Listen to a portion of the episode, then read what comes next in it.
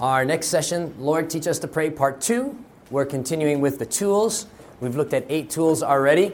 And um, I had a couple of questions that, that uh, came up to me before I get started that I thought I'd just mention, at least one of them, anyways. And the other ones are going to be mentioned in my talk here in just a minute. Um, but the one question that I wanted to mention is uh, the questioner said, Well, I kind of felt like if, if I pray out loud, then the devil can hear what I'm saying. Um, and this is kind of a common thing that I've, I've run into. I don't know where it comes from, but it seems to be pretty prevalent in the Adventist church, anyways. Um, and uh, you know, people are fearful to pray out loud because, oh, then the devil will hear what I'm saying, and then he'll go and you know keep from happening what I've been praying for. And so that's why I pray quiet because I want to be stealthy and keep the devil, trick the devil, or whatever you want to call it. But here's the thing when we pray out loud, we are showing the devil by our words that we believe the promises of God and that we have faith in His word and in His power and His ability to hear and to answer our prayers.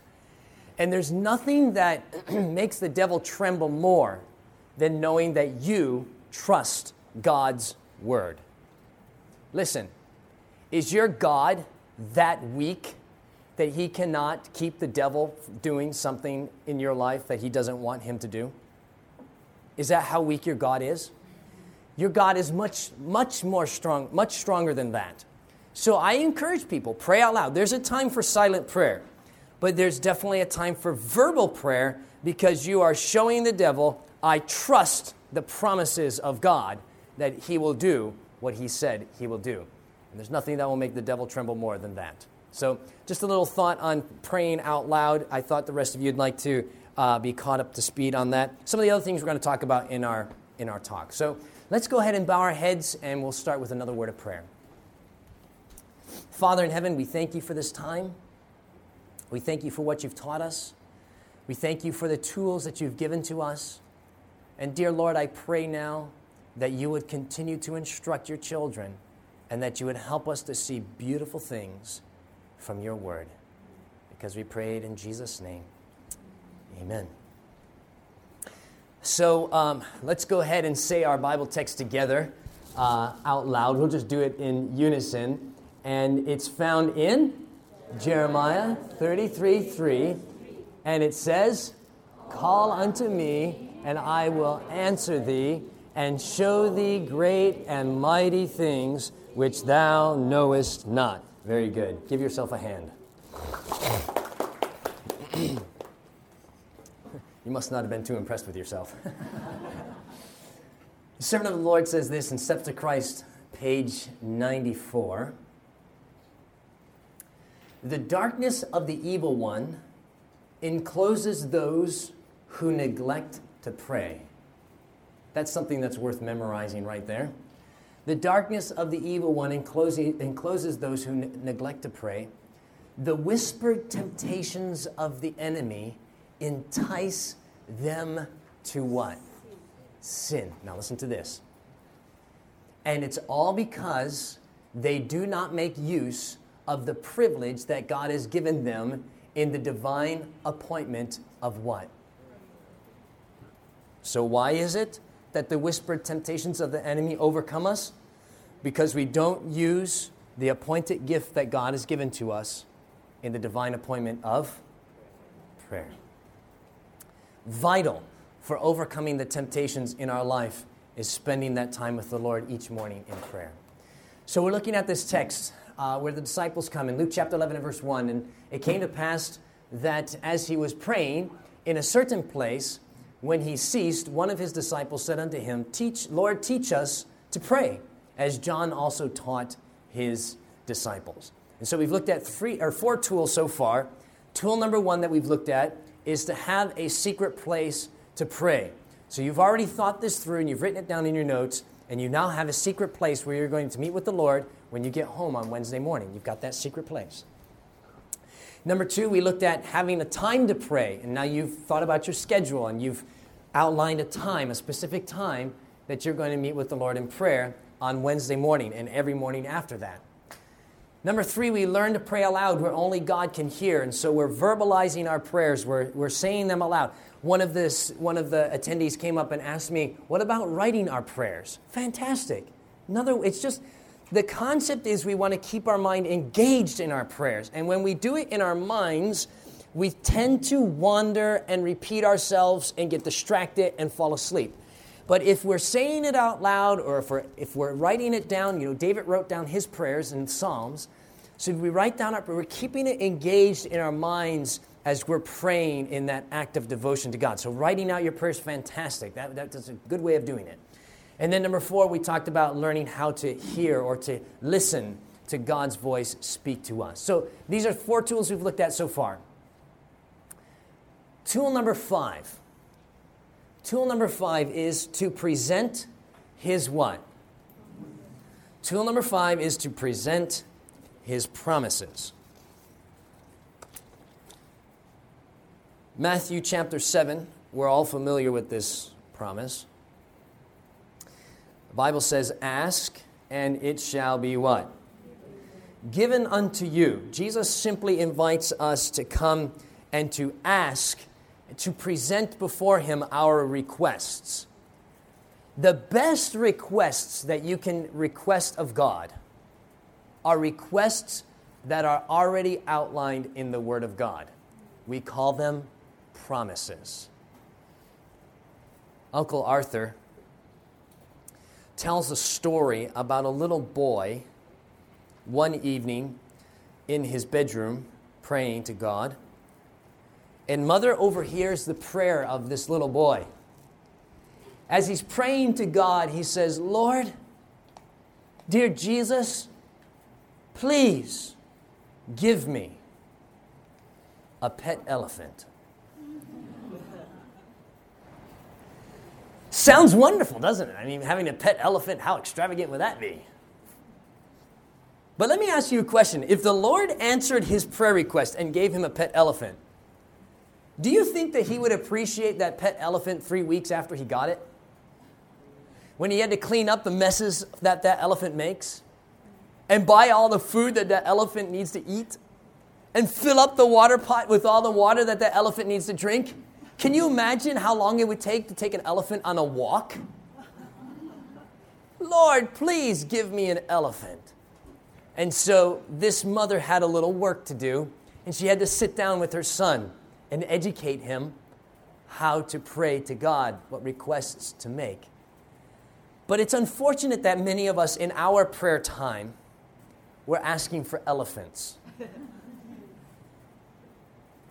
it sounds good at the time. But if God were to answer many of our prayer requests three weeks after we prayed them, we would think, oh Lord, what have I done? So we want to, as we pray, we want to present the promises of God in our prayer time together with the Lord. Now, here's the qualifying characteristic. In 1 John chapter 5 verses 14 and 15, the Bible says, "And this is the confidence that we have in him, that if we ask anything, what's the next part? According to his will, what does it say? He will hear us." Now, you know this passage. And if we know that He hears us, whatsoever we ask, we know that we have a petition that we desired of Him. So John makes it clear when we pray, we can have full expectations that God will answer the prayer if we are praying according to what?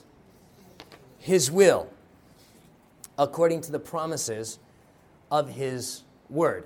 Now, the book of education, page 257, says, He makes it plain that our asking must be according to God's will. This is her commentary on that verse. We must ask for the things that He has what? That He has what? So she says, We ask for the things that He has promised. You see, this is the thing in our mind. When we pray, we don't even know what to pray for because we don't know what the Bible says. If we know what the Bible says, if we know the promises of God, then we can pray in a more educated way and have a better expectation that God will hear and answer that prayer.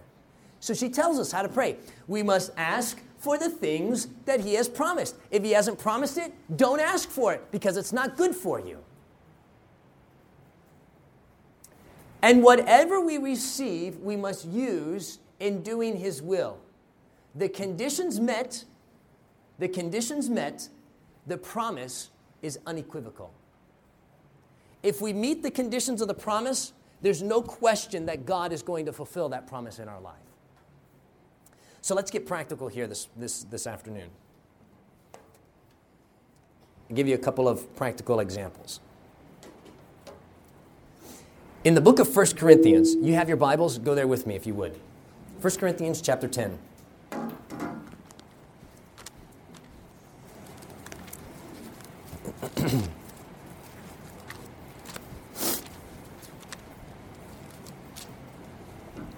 1 Corinthians chapter 10. I just want to give you an example of this, how it works.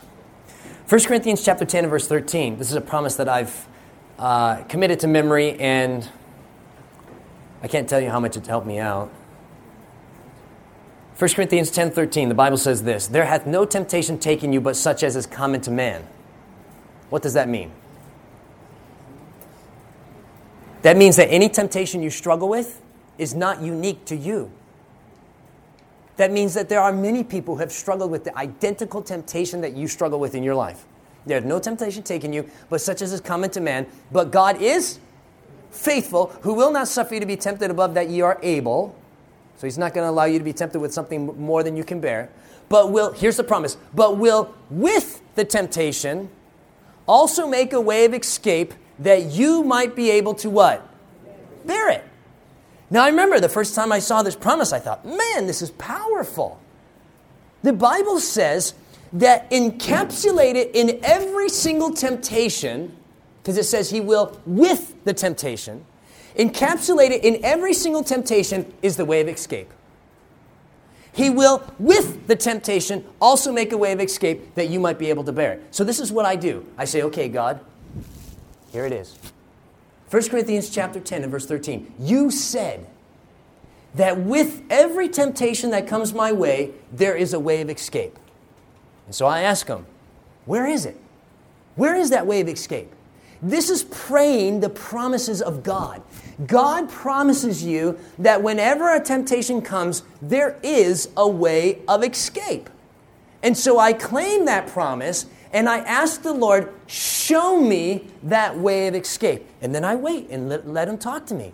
And I listen to that voice of reasoning in my mind, the conscience that speaks to you, telling you what you should and shouldn't do. I wait and I listen, and God will reveal to you the way of escape because He's promised it. She says, The conditions met.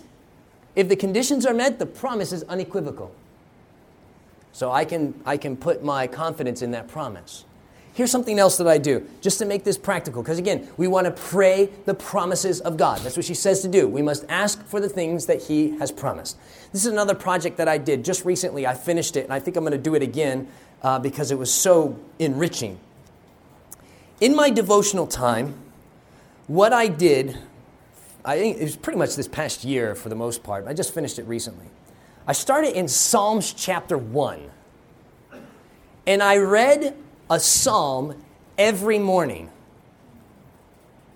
Now, it took a, it took a little longer than 150 days because some of the chapters are a little longer and I wanted to spend more time on them. But I read a psalm, I read some of, of the book of Psalms every single day in my prayer time, going through the book of Psalms. And I took my pen and, an, and, and, uh, uh and, and, a, and a ruler and I underlined in the book of Psalms every single promise that I found in that book. And there are lots of them. I know I didn't get them all, but the ones that spoke to me. So now I have in my Bible, I can open up my Bible in the book of Psalms, and my eye will instantaneously go where the promises are in that book. She says to pray the promises of God. That's what we are praying in our prayer time. We're praying what God has promised. And so I got to know where the promises are so I know what to pray. So we, as we're going through Scripture, we need to be constantly looking for the promises of God. Everywhere we go, we're looking for promises, looking for promises. And I don't know about you, I underline them in my Bible. Whenever I come across a promise, I underline it. So when I open my Bible, boom, my eye goes right to the promises of God, so I know what to pray. And this will give you a power in your prayer time that you have never experienced before because you are praying the promises of God. You're praying the promises of God. Now, let me take this one step further. I want to get really practical here because the thing is, is this if we don't know the promises, it's hard for us to pray them. The best way for you to know the promises is A, to find them in the Bible, and then B, commit them to memory. So when you are in your prayer closet, the Lord can bring these promises back to your mind. When you are praying, and you can start praying those promises that you've committed to memory. That's why I committed 1 Corinthians chapter 10 and verse 13 to memory. So I can commit, I can repeat that in the hour of temptation when it comes my way. Now let me give you just a little uh, formula for scripture memorization. This is something that I use in my personal life and have, have, have, benefited from it. So, this is a scripture memory formula for those of you that want to do some scripture memorization, memorizing the promises of God. So, the formula is SM equals 3M plus R2. What does that mean? SM means scripture memory. What does it mean? Scripture memory. So, you have scripture memory equals 3M. What's 3M? 3M is mindset memorize, and meditate. What is it?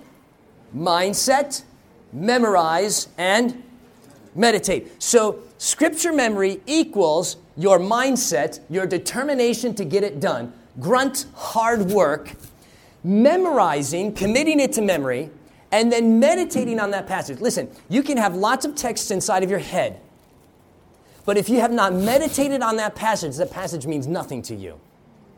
You have to meditate on the passage so that you're pulling out of that text what it means, what the promise is, so that you can apply it in your life. So, scripture memory equals mindset, memorize, meditate, plus R2. R2 is daily review and back review. The only way you're going to retain that, that promise once you've done the hard work of committing it to memory is reviewing it over and over and over again. You've all heard Randy Skeete yesterday, Pastor Skeete, talk about how every moment of the day, as he goes throughout the day, he's reciting, reciting, reciting, reciting, reciting, reciting, so that it stays inside of his mind, so that he's constantly meditating upon the Word of God. He lives and breathes the Word of God as he goes throughout the day. This is scripture memory. It's hard work, but it pays off and it draws us closer to God. And it does something to our prayer life like we'll never imagine. We can never imagine happening. So, scripture memory equals mindset, memorize, meditate, plus daily review and then back review, just continuing to review those passages so they stay stuck inside of our head. Now, here's a tool that you can use for those of you that are smartphone people, and that is Scripture Typer. I don't know how many of you have seen this. Anybody seen Scripture Typer?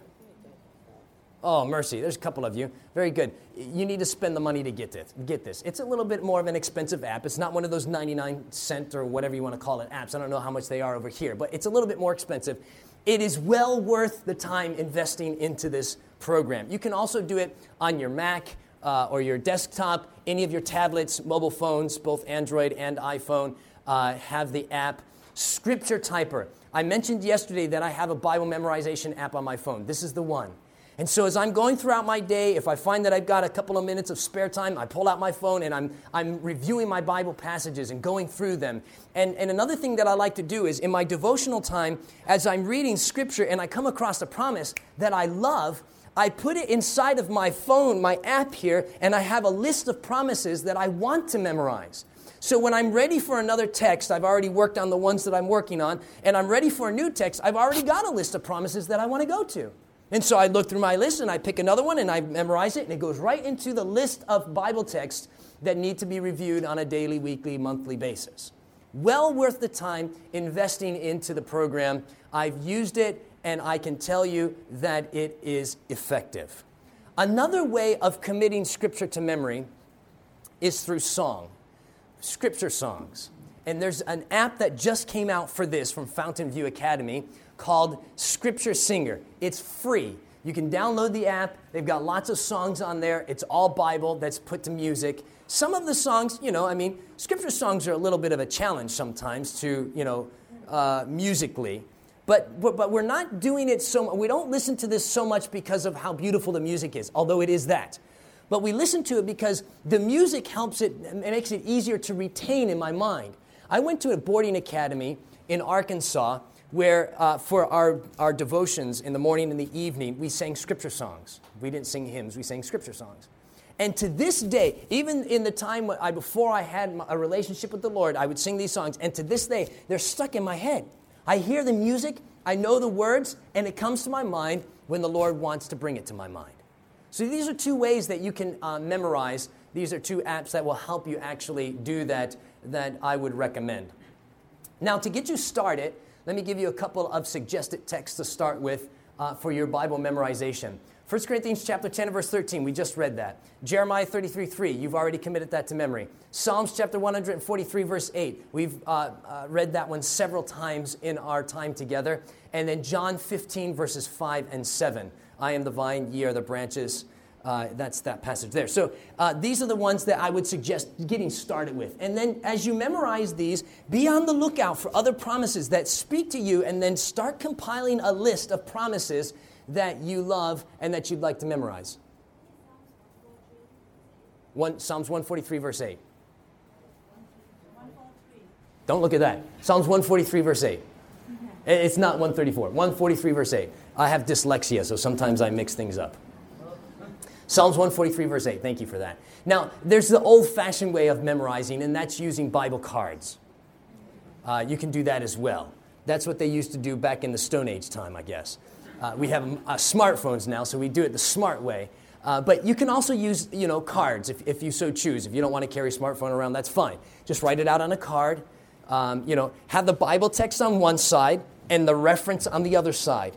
And you can review that way. And I talked about how you can take the first letter of each word and write it on the card so that when you review it, you can just look at the first letter and it'll help you review that passage in a more effective way. So that's another way that you can do it. So the first uh, step that we have, or the first tool that we've looked at today, number five, is to present God's promises. We got to commit them to memory. We got to put them inside of our heads. We got to do the hard work that takes to do this so that we can bring them into our prayer life and pray the promises of God as the servant of the Lord tells us to do. Number six. Tool number six believe the promises of God. Seems a little redundant, doesn't it? Well, you know, you can pray the promises of God, but if you don't believe them, what good are they going to do? Right? If you don't believe in that promise, it's not going to do you any good. If you don't have faith that that promise can actually be fulfilled in your life, what good is it going to do? You can even memorize it, and it's not going to do you any good. Jesus says in Mark chapter 11, verse 24, Therefore I say unto you, what things soever ye desire when you pray, what does he say? Believe that ye shall re- that ye sh- that ye receive them and ye shall have them. So God invites us to believe his promises. Believe what he says, and it will happen for you. Believe in those promises. Christ Object Lessons, page 147, she says this God stands back of every promise he has made. Somebody say amen to that. God stands back of every promise he has made. Every one, he stands behind it. She says this with your Bible in your what? Hands. With your Bible in your hands, say, I have done as thou hast said. That's fulfilling the condition to the promise. I have done as you have said. I present thy promise. Ask and ye sh- and it shall be given unto you. Seek and ye shall find. Knock and it shall be open unto you. So she says, listen, take your Bibles in your hand and present the promises of God. He stands behind every single one of the promises that He has made. Show them to Him. You know, my daughter is really good at reminding me of the promises that I make for her. You know, kids are really good at this. They keep track of it inside of their heads. And, and, and if, you, if you had written it down, they would show it to you. They would say, Look, this is what you said. You said you would do this, you better do it. Kids are really good at that. We remind our parents of the promises that they've made. God's our parent. Do the same thing. He loves to hear, oh, my child's paying attention to my word. Praise God. I'm so happy that he's paying attention. I'm going to do what he's asked me to do. So present those promises. You know, Corrie ten Boom, just a great Christian lady. She did, uh, she did what Ellen White just told us to do with our Bible in our hands. She would oftentimes take her Bible and she would open it up. She would open it up to the scripture, and with her finger, she would point to the promise and she would show it to God. This is what you say, God. You said this is what you would do. Please do it for your maidservant. And oh, she was just an amazing woman of prayer. You can read her story, The Hiding Place, and she's written lots of other things as well. But this is what Corrie ten Boom did. She would point to the promise of God. And, and it's not original to, original to her. Listen to this Testimonies for the Church, Volume 5, page 322. The mother of Augustine prayed for her son's conversion. Parents, pray for your kid's conversion. She saw no evidence that the Spirit of God was impressing his heart, but she was not what? She wasn't discouraged. She laid her finger upon the text, presenting it before God, presenting it before God, presenting before God, sorry, his own word, and pleaded as only a mother can. Her deep humiliation, her earnest importunities, her unwavering faith prevailed, and the Lord gave her the desire of her heart. Today, he is just as ready to listen to the petitions of his people. Augustine's mother, she put her finger right on the promise. And she said, This is what you said, God. I believe it. I believe what you've said. I've done my part to fulfill the conditions. Now you have to do what you said you would do. One of the promises I'm claiming as a parent is uh, Proverbs chapter 22 and verse 6. Train up a child in the way he should go, and when he is old, he will not depart. I can't tell you the amount of times I've claimed that promise with God as my children are young and I'm trying to train them up. And I say, Lord, you promised that if I train them up in the way they should go, when they're old, they will not depart. I'm claiming that promise. And I'm showing it to God that God will perform it in the lives of my children. Augustine's mother presented the promises to the Lord. We should do the same thing. So, what happens if I don't exercise faith in the promises of God? What happens if I don't exercise faith? Notice what the Bible says in Hebrews, Hebrews chapter 4, verse 2. It says, For unto us was the gospel preached, the promises of God preached, the gospel, as well as unto them. But the word preached did not, it did not profit them, not being mixed with what? Faith in them that heard it. He's talking about the children of Israel and the wandering in the wilderness. And he says, The gospel was preached to them. Did they have the gospel in the time of the children of Israel? Yes or no? Apparently they did. He said the gospel was preached to them. But he said it didn't do much for them, it didn't profit them because it wasn't mixed with faith. Here's the thing you know the parable of the sower going forth to sow seed? You know, you know that story. Jesus talked about how the seed is the what? It's the Word of God. Have you ever heard the expression, the oak is in the acorn? Maybe it's a little different here in Malaysia. the, the palm tree is in the coconut. I don't know, whatever. You know, the, the oak is in the acorn is how we do it in the States, anyways. So, so, so if the Word of God is the seed, then the Word of God itself has the ability to fulfill what it says it will do. I have faith as a farmer that if I put that seed in the ground, that seed is going to grow and bring forth fruit. It's the same thing with the Word of God. As I take the seed of God's promises and I sow them in my heart, I expect that they would grow and bring forth faith. But in order for that to happen, it has to be mixed with what? If it's not mixed with faith, it doesn't what? It doesn't profit. So everything that we've talked about up to this point in our prayer time or in our prayer session, if it is not mixed with faith, it's going to be completely and utterly useless. It's not going to benefit you in any way. Says it didn't profit them because it wasn't mixed with faith. Now he goes on and he says this in chapter 3 and verse 19. He says, So we see that they could not enter in because of what? Unbelief. That's why they couldn't enter in. And it'll be sad one day that many people will miss out on the kingdom of heaven because of their. Listen, unbelief is poison in your prayer life. And it doesn't take much of it to destroy it. If you get a really potent poison, it doesn't take much for it to kill you. And poison and, and, and unbelief is poison in our prayer life. We have to present the promises of God, but we have to believe that those promises have the power to fulfill the very thing that they said that they would do, called faith, believing that promise. Mark chapter 9, verse 23 and 24, Jesus said unto them, If thou canst believe, what does he say?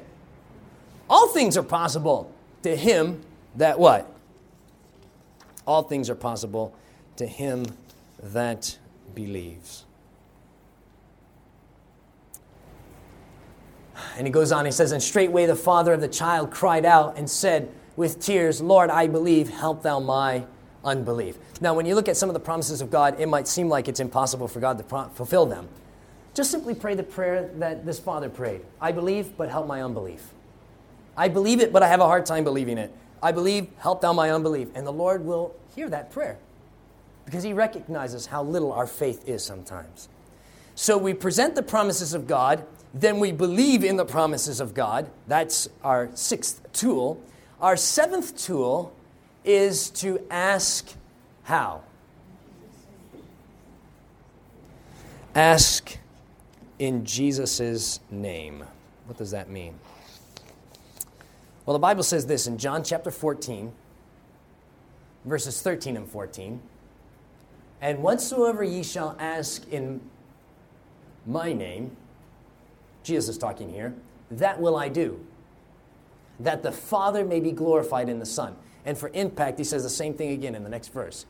If ye shall ask anything in my name, what does it say? I will do it. So, what does it mean to pray in Jesus' name? Desire of Ages 668, it says this. But to pray in Christ's name means what? It means what? Much. It means much.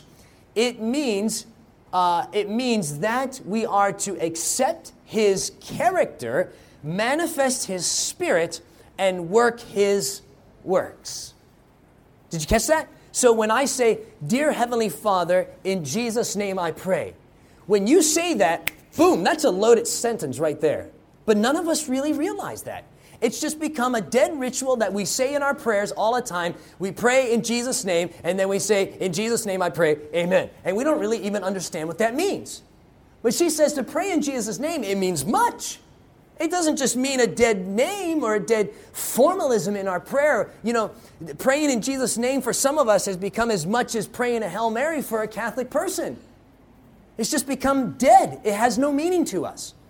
But she says to pray in Jesus' name, it means much. It means we are accepting His character, we are manifesting His Spirit, and we are accepting His works.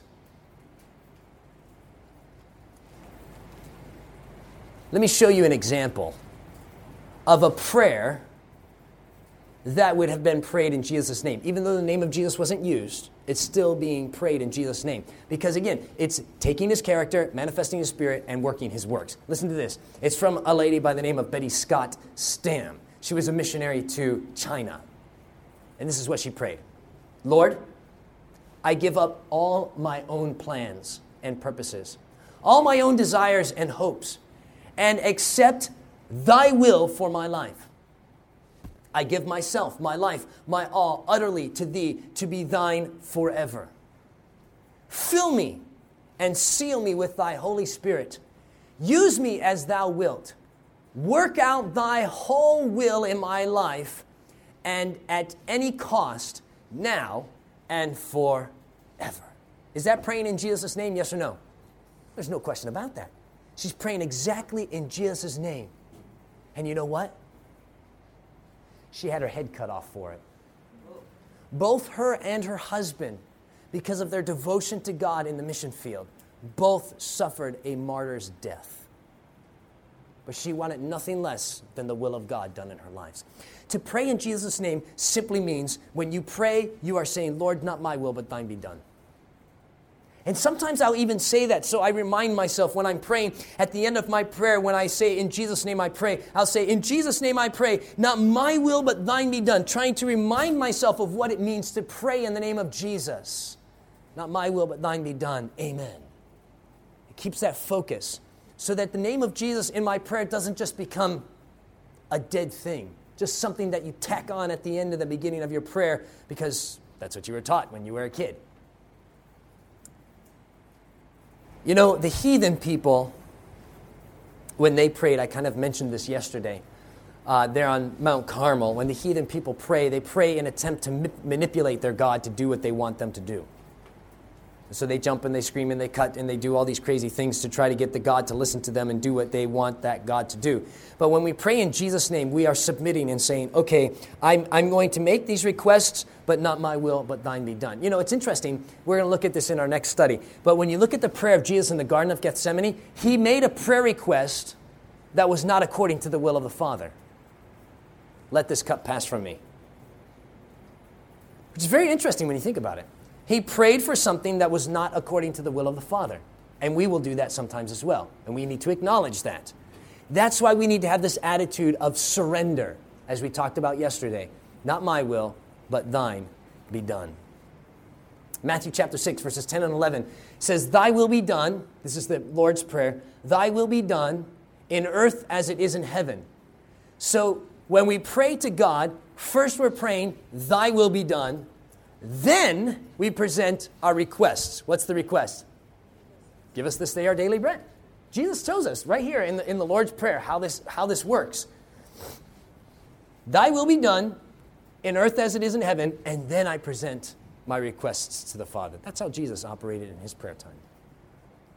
So, number seven, as we pray, we ask how?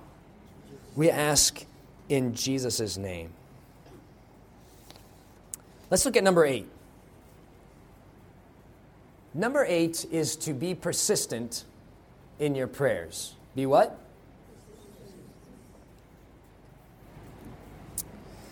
Be persistent in your prayers. Scripture says this in Romans chapter 12 and verse 12 Rejoicing in hope, patient in tribulation. What does it say? Continuing instant in, in prayer continuing instant in prayer. What does that mean? In the Greek, it simply means this to pers- persevere and not to faint. Continually, continuing instant in prayer, to continue to push the th- prayer to the throne room of God. Now, a lot of times we get to the point where we get discouraged in our prayers and we kind of drop off but we don't continue to press that prayer home to the throne room of God day after day after day after day. You know, historians say that between Daniel chapter 8 and Daniel chapter 9, there were several years that expired between those two chapters. In Daniel chapter 8, Daniel receives this vision, but the Bible says none understands it. The Bible says he was sick certain days and he was astonished at the vision, but none understood it. And for several years, Daniel did not understand that vision. And it wasn't until that prayer in Daniel chapter 9, where Daniel is continuing asking God for guidance, that God finally comes years later and shows Daniel what the vision actually meant. So he was consistent, he was persistent, insisting that the Lord hear and answer his prayer requests. And he didn't become discouraged because God's timing is better than my timing. But here's another great example of this. In 1 Kings chapter 8 and verse 18 and verse 1, it says, And it came to pass after many days that the word of the Lord came to Elijah. The what of the Lord came to Elijah? The word of the Lord came to Elijah in the third year, saying, Go show thyself unto Ahab. Listen to this, listen to this. And I will send rain upon the what? Is that a promise, yes or no? Yeah. And what does Ellen White say? God stands behind every promise. So God comes to Elijah. There's been three and a half years of no rain. He says, Go show yourself to Ahab. I'm going to send rain upon the earth. So the story continues. And there's the you know the whole gathering on the top of the mountain there and the prophets of baal have been dancing around and trying to get you know baal to send fire down from heaven. The contest takes place. And then after all of their craziness elijah prays a simple prayer and he says this and it came to pass at the time of the offering of the evening sacrifice that elijah the prophet came near and said lord lord god of abraham isaac and israel let it be known this day that thou art God in Israel, and that I am thy servant, and that I have done all, thy, all the things at thy word. Hear me, O Lord, hear me, that this people may know that thou art the Lord God, that thou hast turned their hearts back again. Then the fire of the Lord fell and consumed the burnt sacrifice and the wood and the stone and the dust and licked up the water that was in the trench. And when all the people saw it, they fell on their faces and they said, The Lord, He is God. The Lord, He is God. How many of you would like to go to a prayer meeting like that? Whew, man, that was powerful stuff. You know, the upper room, fire coming down. I'd like those kind of prayer meetings. Bible tells us in Acts they assembled themselves together in the upper room and it shook. The building shook because they were praying together. I've never been in anything like that, but I covet that experience. So Elijah prays a simple prayer. You can read it through in your spare time. Just read it through, word by word, point by point, and you see it's a very simple prayer. No flowery expressions, no complicated sentences, no complicated requests, just simple and straightforward. And as that prayer is prayed, boom, man, fire comes down from God out of heaven and devours everything that's there in front of him the offering, the wood, the water, the, the stone, the dust, everything. It's gone.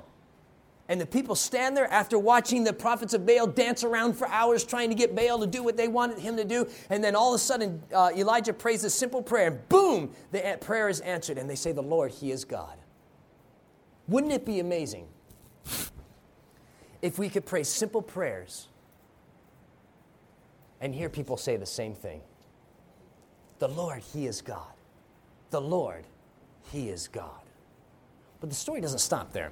What did God promise? God said, Go show yourself to Elijah, and I will what? Did the rain come at that point? It didn't come after, after Elijah prayed. He prayed, the fire came down, everything was, you know, consumed. But there was no rain that came at that point. There was still some work to do. But Elijah was claiming the promise of God. Now, listen to this. Continuing the story, 41 through 45. And Elijah said unto Ahab, Get thee up, eat and drink, for there is the sound of what? Abundance of rain. Is Elijah showing his faith? This was a faith expression in God's word. There is a sound of abundance of rain. He goes on. So Ahab went up to eat and to drink, and Ahab or Elijah went up to the top of Carmel and cast himself down upon the earth and put his face in between his knees. What was he doing? He was taking the position of prayer. Throws himself on the ground puts his face in between his knees. And the Bible says this And he said to his servant, Go up now, look towards the sea. And he went up and he looked and he said, There is nothing. And he said, Go again. How many times? What's our eighth tool that we're looking at here? Persistence. Eight times Elijah is prostrate on the ground and he's praying for God to answer that promise that he promised him that he would send forth rain. The, the, the, the, the fire coming down from God out of heaven was only part of the situation. Now Elijah is pouring forth his heart to God. Seven times he tells his servant to go and look over the sea to see if there was anything coming. And it came to pass at the what time? Seventh time that he said, Behold, there ariseth a little cloud out of the sea. A what kind of cloud? A little cloud out of the sea, like a man's hand. And he said, Go, go up and say unto Ahab, Prepare thy chariot and get thee down, that the rain stop thee not. The smallest evidence that God was getting ready to answer that prayer, that was enough for Elijah. He got up from his knees. He said, Go, go tell Eli, or go tell Ahab, there's the rain is coming. Go, otherwise you're going to get stuck by the rain. And it came to pass in that in the meanwhile that the heaven was black with clouds and wind, and there was a great rain, and Ahab rode and went to Jezreel. Persistent. What if Elijah had stopped after prayer number three? What if Elijah had stopped after prayer number five? What if Elijah had stopped after prayer number six? On the brink of God answering that promise. No, he persisted. God, you promised, I'm praying according to your will. You have to answer this promise. And he kept praying and he kept praying, and he would have stayed there more than seven times if it was necessary. But he saw that small cloud, and that was enough for him. Listen to what Ellen White says in Prophets and Kings, page 156. As he prayed, his faith reached out and grasped the what? What was the promise? I will send rain. His, his, he, as he prayed, his faith reached out and grasped the promise of heaven. And he persevered in prayer until his, his petition was answered. He persevered. He would have stayed there longer than seven times if he needed to. He did not wait for a full evidence that God had heard him, but was willing to venture all on the what?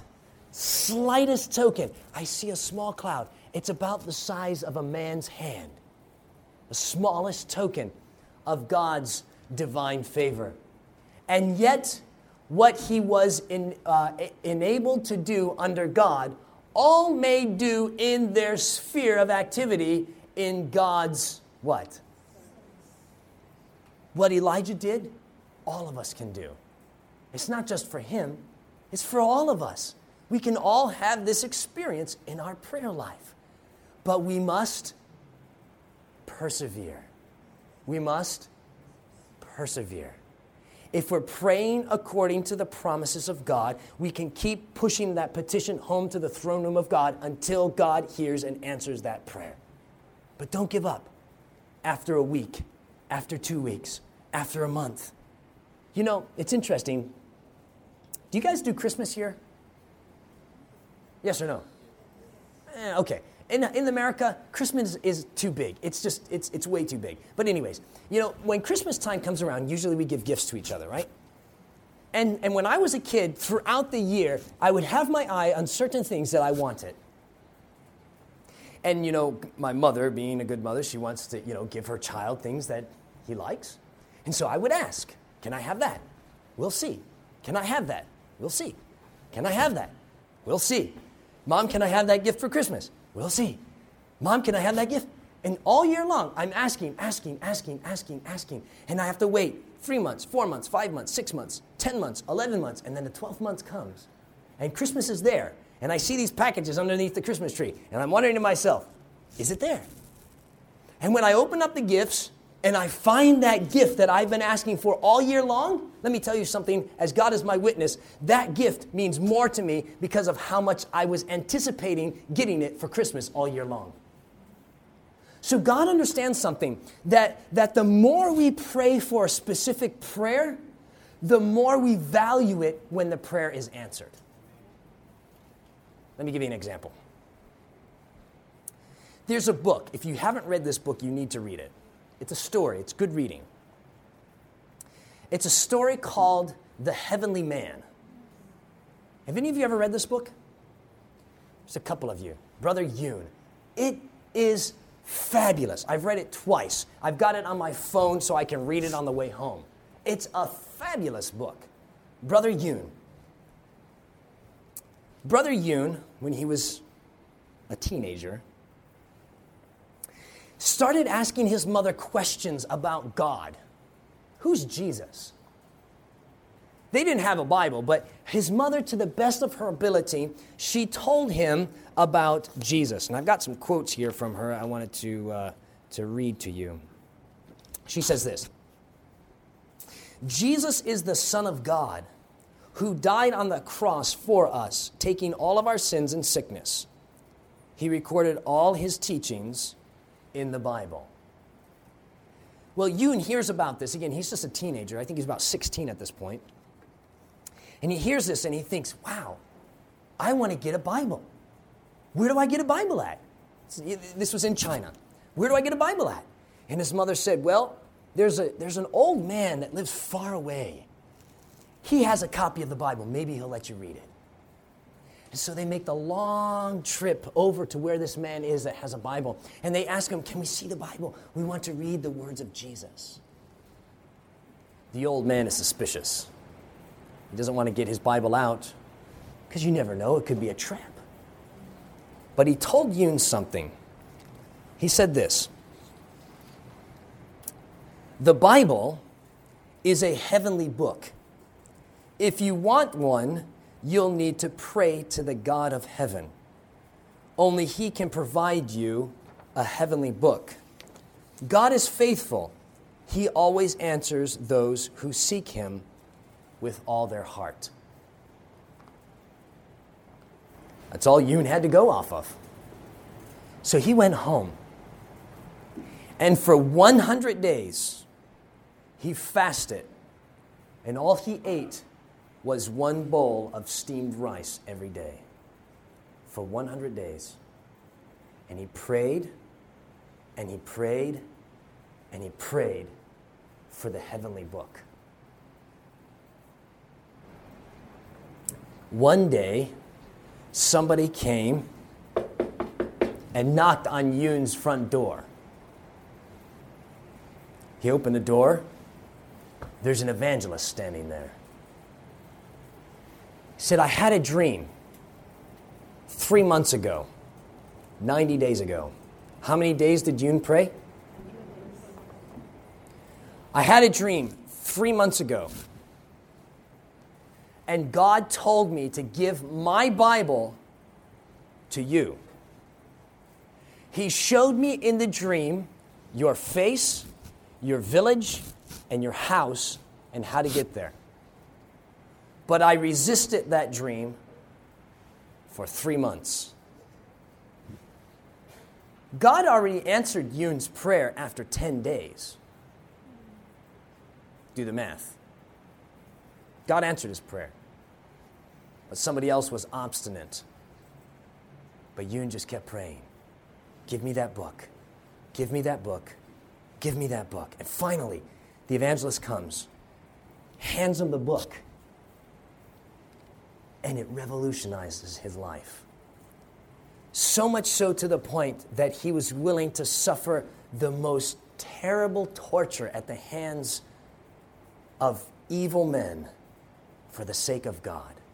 Oh, this story is so, so inspiring. I highly recommend reading it when you get the time. Fascinating story about a man of great faith. But Yun persevered. He persevered in his prayer day after day after day. Dare say, us here, we would become discouraged after fasting for 10 days. And we would pack it in and say, well, it must not be according to God's will. It must not be God's will that I have a Bible. No, no, no, no, no. Persevere. Prayer after prayer after prayer. If we're praying according to the promises of God, then we can continue to press that prayer home to the throne room of God until He answers it. If we're praying according to His will. So, as we conclude this session, I ask you the simple question what are you going to do with these eight tools that you've learned in the prayer session together? My prayer is that you will take them home and review them, and that you will apply them in your lives and let God do beautiful things in prayer. Moving man by God through prayer. Powerful stuff. So I want you to get together again in your groups of two and make that commitment to God in prayer. Lord, when I get home, I want to review this and apply it in my life. So go ahead and break into your groups of two. We'll spend a few moments of prayer, and then I will close with a word of prayer. But again, let's maintain the reverence as we wait for people to finish their prayer time. Lord, we thank you for hearing these prayers that have ascended to you as a sweet fragrance into the throne room of your grace.